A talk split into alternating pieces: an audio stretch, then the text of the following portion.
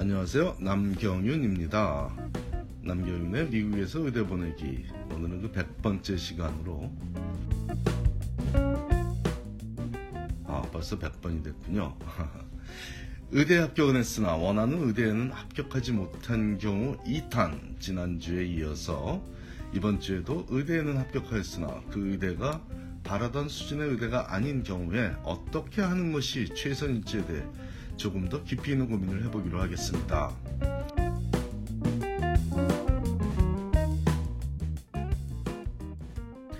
부모님의 경제력이 문제가 되지 않는 상황이라면 다른 선택들도 신중히 고민해봐도 좋습니다.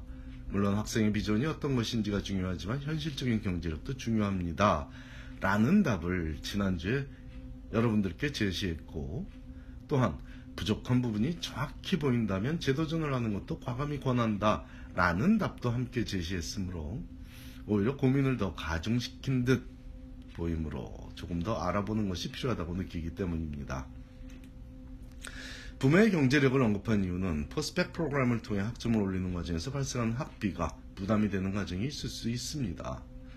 펩사를 통한 학자금 지원이 가능한 프로그램도 있지만 정규 학위 과정이 아니라 extension course로 분류되어 학자금 지원이 안 될 수도 있으니 이런 경우에는 전, 정규대학에 다니는 학생만큼의 학비를 자비로 부담해야 하기 때문입니다. 의대 학비에 관해서도 마찬가지입니다. 거주하는 주에 주립의대에 진학한다면 사립의대에 진학하는 것보다 학비 부담이 약 3분의 1로 줄어들게 됩니다. 통상적으로 주립의대 1년 학비는 약 4만 5천 불 수준으로 보셔도 좋습니다. 아, 대학보다는 좀 비싸죠. 그럼 사립의대 같은 경우는 통상적입니다. 7만 불, 뭐 8만 불에 육박하는 물론 의대도 있습니다만 최소 6, 7만 불은 잡아야겠죠. 자, 아주 우수한 학생이라면 명문의대에서 펩사를 통한 학자 지원 외에도 메리트 장학금을 받으며 학비 부담 전혀 없이 의대 다닐 수 있지만 원하는 의대에 합격하지 못한 경우를 고민하는 상황에서 거액의 메리트 장학금은 해당 사항이 아닐 경우가 대부분일 테니 이 부분은 언급하지 않기로 하겠습니다. 그러므로 재수를 하고자 한다면 특히 포스펙 프로그램에 등록을 하며 재수를 고려할 때는 학비를 부담해야 하는 경제력과 함께 고려해야 한다는 안타깝지만 너무나도 현실적인 사항을 지적한 것이죠.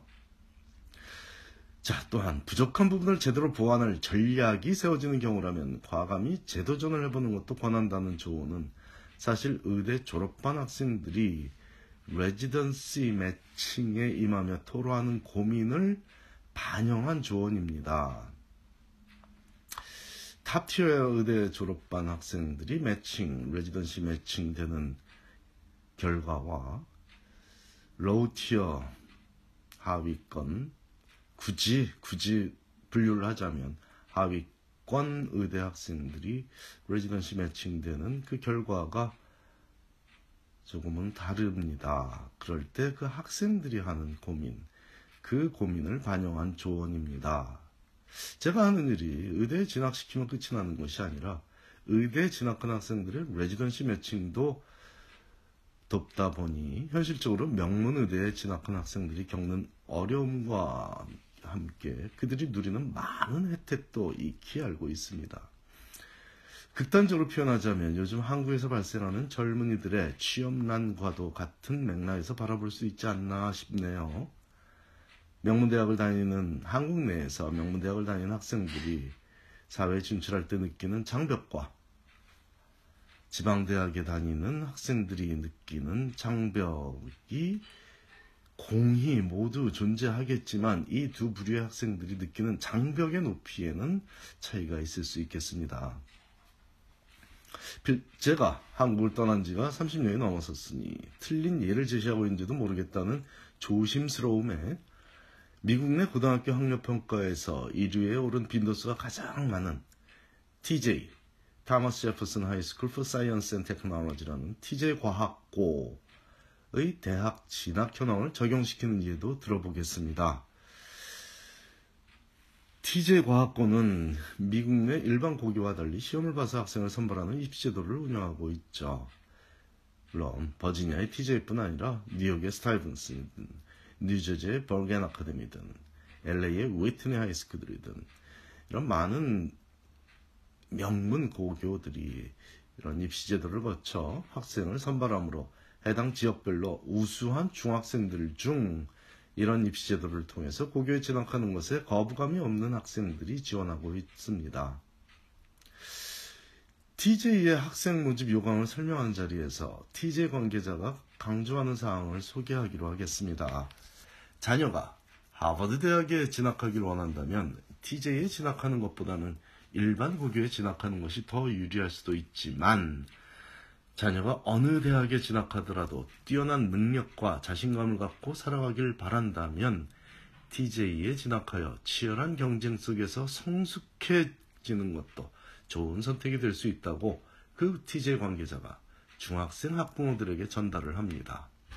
하지만 이 말을 전해 듣는 부모들의 대부분은 중학교 때까지 거의 최유등의 성적만 유지하던 자녀를 둔 부모들이므로 내 아이는 TJ에 가서도 최우등 성적을 유지하리라고 믿어 의심치 않으니 이 조언은 그 당시에는 그리 중요해 보이지가 않죠.